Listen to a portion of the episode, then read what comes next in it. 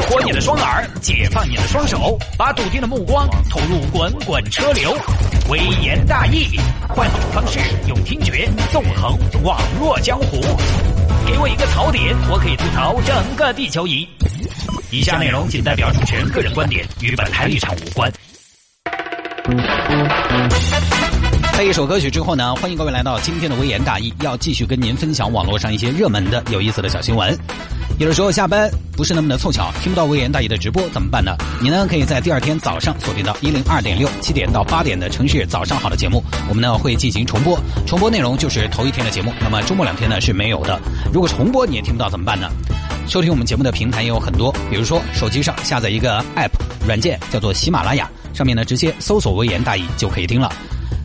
我呢会持续在上面更新节目的内容，但是这两天呢还没来得及更新，因为之前呢去北京出差是没有节目的，直播都没有，就谈不上什么内容来更新了啊。昨天呢只做了一期的节目，我是想着呢一次还是多更新几期，这样呢大家听的可能要稍微尽兴一些，不要每天都去追，每天都去追，好像也挺累的啊。你们累我也累，好吧。言归正传，来看这条：富翁窃听手机，发现妻子三次想杀自己，但是没有得逞。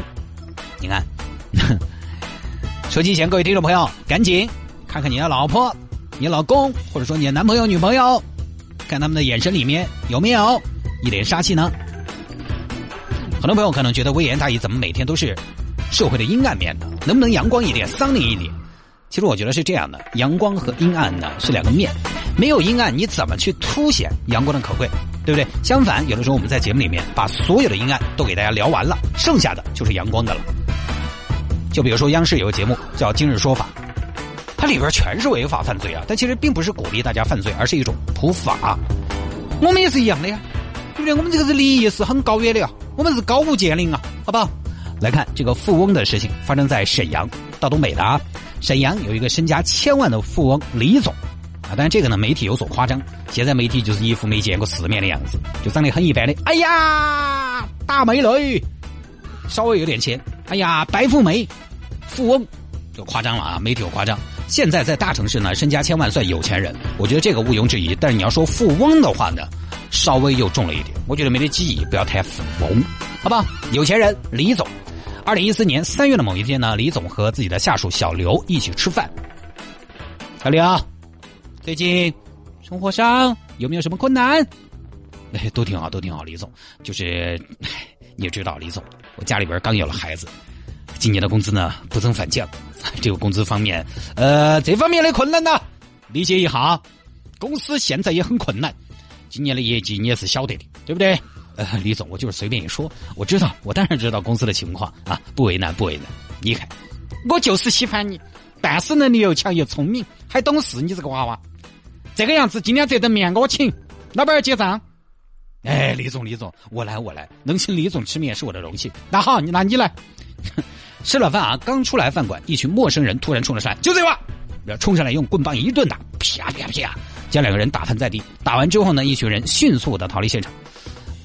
这个时候，小刘先爬起来，哎呦，哎呦，李总你没事吧？痛不痛？老子都挨成这个样子，你说痛不痛？哎呦，李总，这冲你的还是冲我的呀？冲你，你个球儿，哪个要打你嘛？肯定是冲我的噻。那李总，你是不是最近得罪人了呀？那生意常常哪晓得嘛，那个得罪人就多了嘛。但是我们也就是哎，明道来嘛，他这个虽然这个这个不对呀、啊，对不对？这打不能白，我一定要报复。后来呢，小李就把李总送回家了。李总回到家，老婆小王开了门，哎呦，哎呦，你也咋说？妈的，我被打了！不得，我看来了，打的哦，懂不懂？懂不懂？哎呀，你不要俺嘛，硬是，我哪晓得嘛？一堆怂包打了就跑，有本事别跑啊！哼，那人家不跑你要做什么？他是不跑，我我我就报警。对，我报警。哎呀，老公，不要报警，八字紧嘛！现在你晓得，这种事情警察根本不得管，哪有空嘛？那隔壁老王才把车子丢了，人家都没找到，也是啊，是不是嘛？不要报警嘛，报警我就可以了。那我这边吃了哑巴亏。哎呀！我是觉得啊，既然对方没下狠手呢，可能就不要再追究了。你晓得现在社会上有些人心狠手辣的，你追下去，你在明处他在暗处，对谁都没有好处。好了，这个里面呢有细节，两口子关系一般，而且呢这种有钱人啊，呃，他事业不错，周边的人呢其实各怀鬼胎，各有各的小算盘，所以呢他防人之心很强，李总啊，警惕性也很强。于是呢，表面上李总跟老婆说的是不追究啊，以后我小心一点就行了，但实际上他自己心里有数。这个幕后黑手一定要找出来，不然就像他自己老婆说的，对方在暗处想想什么时候把自己打一顿就什么时候把自己打一顿，那万一哪天下手重了把自己弄死了怎么办？这事儿没算完啊！我不说打回来或者说报仇，但起码我要知道是谁打的我，以后咱们好防着呀。李总呢开始自己分析啊，分析自己都有哪些仇家。首先呢，他将怀疑对象放在了自己公司的一名股东叫张小丽的身上。这个张小丽啊是李总老婆小王的闺蜜。哎，其实关于这个事情我觉得大家可以猜一下啊，就是幕后黑手到底是谁。当然节目一开始呢我们的标题就说了，这个真凶呢是呃他的老婆啊，预谋三次想要杀自己的丈夫，但是这个里面除了他老婆之外还有帮凶。所以接下来大家也可以根据我们的剧情发展，你来猜一下是谁跟他的老婆一起预谋要杀这个小王的老公，也就是李总的。好，我们先看李总怀疑自己公司的另外一名股东张小丽。这个张小丽呢是李总老婆小王的闺蜜，两口子生意熟起来之后呢，小王就主动把张小丽拉了进来，给了张小丽的股份和权利。老公，今后财务这一块就喊小丽管嘛，她基本上跟我哎呀以前上学的时候上厕所我们都是一路手拉手去的，所以说呢我觉得也是自己人，你把交给她嘛，哎你怎么样都行了。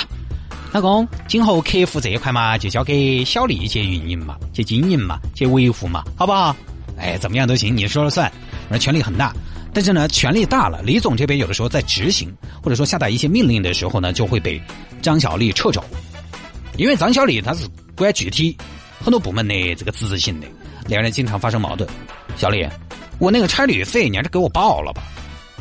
不是报了对吗，李总？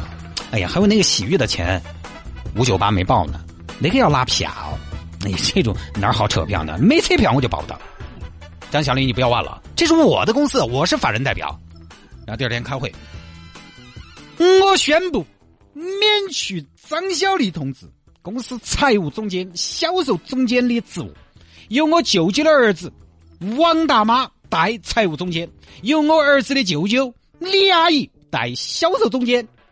谢秘书，这个你单独整理一个通知，在 Q Q 群、微信群，还有我们那儿进来啊，那个前台那儿扒一张啊，扒到墙上，分别通知一下。啊，张小丽直接下课了，但是呢，股东的身份还在，并没有被完全的扫地出门。但是应该这个当官了领导啊，张小丽还是不爽，就把李总的妻子小王约了出来。哎呀，亲爱的，你们老公昨天当到那么多人把我抓出去了了，真的，我倒没得啥子哦。但是我是你的朋友，我是替你觉得委屈哦。哎，你在屋头是不是话都说不起哦？小王听了之后回过头来找自己老公，你啥子意思嘛？啥子意思？你那么多的闺蜜，你让我以后怎么办？怎么面对她？闺蜜，闺蜜能给你啥子嘛？你跟闺蜜过还是跟你老公过嘛？你让他搞清楚哦，那是我们的公司，他一个外人还骑到我老婆上来了。那小王就觉得，你对我闺蜜这样，那就是打我的脸。闺蜜以后肯定出去到处说啊，我跟你说，小王，我跟你说，你不要看起来风风光光的一天，他们老公啥都要给他们买，在屋头可能也恼火，哎呀，地位低得很，遭他们老公哎一直吼到吼到的。啊，不是说他们家他说了算吗？他说了算，他快算了嘛，不得行。哎呀，你多没面子啊，对不对？就因为老公跟张小丽的矛盾，两口子差点离婚。张小丽，好，这是第一个怀疑对象，张小丽有动机啊。第二个怀疑对象，李总怀疑的是谁呢？是小刘。哪个小刘？就是之前跟自己一起吃饭那个。他觉得会不会是小刘打的呢？但他跟我一起被打了，诶，但他明显又比我挨得亲呢、啊，有没有可能是他的苦肉计啊？但小刘他的动机是什么呢？好像这么多年在我的手下，除了没给他涨工资也没什么动机吧。有的时候嘛，工作上吼一下嘛，话也说的不中吧，十万万一天鬼慌鬼忙的，老婆出轨了是吧？李总觉得哎，这话轻巧啊，这话说的一点都不重啊，谁会因为这点话伤害了自尊心呢？这话不重啊，但是只有他知道当时自己在哪儿，于是呢也不敢掉以轻心。所以这儿想了半天，李总觉得好像身边有很多人都有搞自己的动机和可能，但是呢自己又拿不准，于是他想了一个办法，怎么样呢？搞监听。找机会在张小丽和小刘的手机里装了窃听软件，每天就走那儿，也不晓得是找人吗还是他个人在那儿听。听小刘打电话啊，喂，亲爱的，今天晚上呵呵记得我昨天给你买的女仆装拿起哦。李总听了，哎呀，死娃娃才烧我一天，搞啥子嘛烧烤？哎呀，是说上班一天无精打采、阴丝倒影的。小刘这边电话一切正常，就是骚气重了一点。再去听张小丽的电话，喂，亲爱的，你在屋头啊？对啊，我跟你说，那天那个事情啊，打手还是有点业余，那么打都没打死，在搞啥子？你在哪儿找的呀？哎呀，我当时就在五八同城上面看到一个作家挣的，说是他劲很大，我就找了他。你看你，你看你，下次请我专业一点。但这是开玩笑啊，那么多人打一个没打出个所以然，反倒是打草惊蛇了。而且我记得当时我没有 B 计划了的嘛，不是说到马上有车过来把他撞死，撞成车祸嘛。哎呀，我晓得当时喊了那娃的，当时堵车嘛没赶到。那你说我们什么时候再行动？哎呀，亲爱的，我觉得这两天可能他警惕性有点高哦。昨天晚上回来，你猜是怎么着？我看他还穿了一身盔甲，手上拿了一杆红缨枪。我觉得这个防备心太强了，咱们先缓一缓吧。我跟你说，缓一下可以，但这个事情尽快。还就说要尽快。李总听到这儿呢，不寒而栗。张小丽要对付他，他有心理准备，但是自己的枕边人也是主谋啊。两个人天天睡在一起，我把我最没有防备的一面给你，你需要取我性命。大家想，每天睡觉的时候，对不对？他就睡在你的旁边，在那个时候呢，你又揣条火盆，又睡着了，也没有意识，也不知道旁边的人要对你干嘛。他要取你性命，其实随时都可以，这个确实太可怕了。接着，张小丽又跟自己的老婆说话了：“对了，亲爱的，这周星期我们组委会还是开个会哇，商量一下接下来动作。”哇，这居然还有组委会，要得嘛？哎，喊不喊刘强和赵刚啊？要啊，肯定要噻，他们是主力，实在不行嘛，找不到人就喊他们上噻。就跟你说，我现在已经有个计划了，改天我觉得这样，我们就约李总出来吃饭，就约在酒店里面，然后呢找人枪杀他，好不好？好，这儿那我要给大家揭晓一下，刘强就是员工小刘，而这个里面出现的赵刚是谁呢？赵刚是李总老婆的发小，曾经有一次呢，这个李总在街上碰到过赵刚跟自己的老婆在一块儿，但在一块儿是怎么在一块儿？是抱着在一块儿呢，还是在一块儿走？这个就不太清楚，到底中间有没有什么，对不对？有没有奸情啊？这个不太清楚。而李总听起来越听越吓人，他觉得一刻也不能再等了，赶紧报了警。警察呢，经过调查和追踪，同时呢，采信了呃李总提供了这样一些证据，将小王、赵刚、张小丽、刘强、王猛五人一举抓获。这个王猛呢，是在他们的这个计划里面主要担任司机的这么一个角色。所以之前我们那个互动啊，可以揭晓了，就是让大家猜到底谁是老婆的帮凶。张小丽和刘强两个李总怀疑的对象都是他老婆的帮凶。就这几个人啊，于二零一四年二月到四月期间多次预谋杀害李小峰，而且呢，这个里面主谋是小王和赵刚，也就是李总的老婆和李总老婆的发小。而张小丽、刘强和王某呢，是被撺掇起来的，就可能小王和赵刚先起了杀心，然后再来约的张小丽、刘强和王某。前前后后呢，一共三次谋杀计划杀人。李总遭遇的棍棒袭击已经不是王岩等人对他进行的第一次谋杀了。所以有听众朋友在问啊，说探哥，这个富翁是不是智商也是富翁啊？智商跟不上啊！第一次知道谋杀之后就要离了呀，就要分开，就要报警啊！他是这样的。前两次呢都失败了，然后最后一次这个谋杀呢，其实呃也是没有成功，但是这次呢引起了李总他的警惕而已，不是第一次谋杀了。只不过第三次之后呢，李总才知道，之前有过一次是计划的开车撞死李总，但是李总当时走的人行道，几个人就没得逞。他这个人行道不是说我们过马路的那个人行道啊，我理解的应该是就是街沿上走的街沿上，哦，车你看起目标太大了，就没得逞。第二次呢，说先是打然后再撞，也是因为李总被打后过马路，正是撞他的车辆路线上的红灯啊，本来已经停下来。红灯时候你再冲过去就太明显了，时机不好没撞成。第三次呢是饭局，但是饭局推迟了没搞成。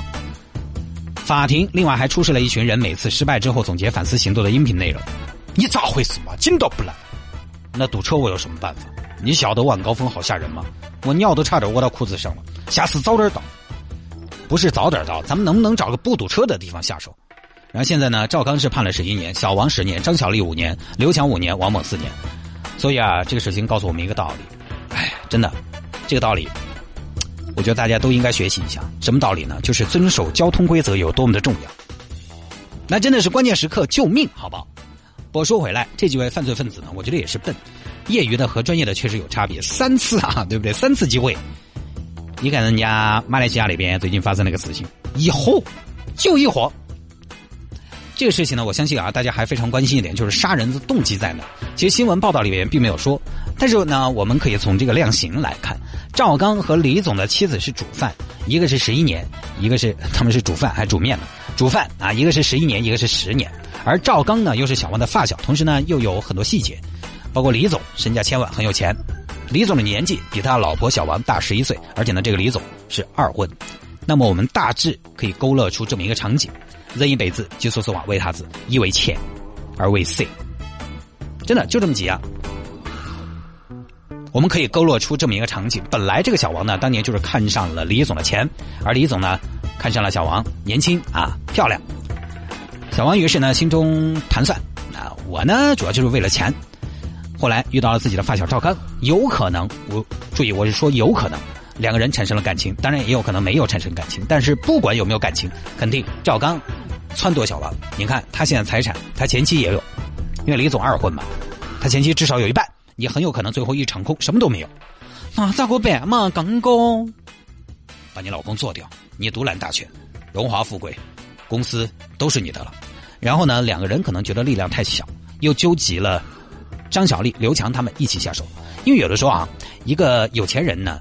他会自带一种气场，所以有的时候可能两个人你要对付他，你会觉得哦，这个人我们两个人能不能对付、哦、看起来有点凶的嘛，他有一种有点熊的气场，就约上了张小丽、刘强他们一起下手，大概我觉得可能就是这样的。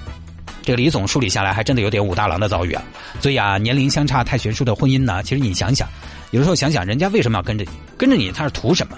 现在社会其实有很多老少配的，这个呢很正常，老夫少妻。就是呃，前女娃呢有点喜欢大叔，但是各位大叔，并不是每个从形象、气质、谈吐上来说都称得上是大叔。像我上了年纪就是大爷，我当不到大叔。我们就说刘强东吧，很多朋友说刘强东跟奶茶妹妹在一起，奶茶妹妹一定是看上了强东的实力啊。但奶茶妹妹首先他们家自己就很有钱，其次呢，刘强东坦白说，在他那个年纪里面，绝对算是长得可以的了，标标准准的，五官端正。所以人家奶茶妹妹也许真的觉得这个大叔不错不错，但是呢，我们社会上有很多大叔啊，呃，他可能有钱、有年纪、有阅历，但是呢，其他方面的素质其实没有那么优秀，每天就是火柴大牌，随地乱吐痰。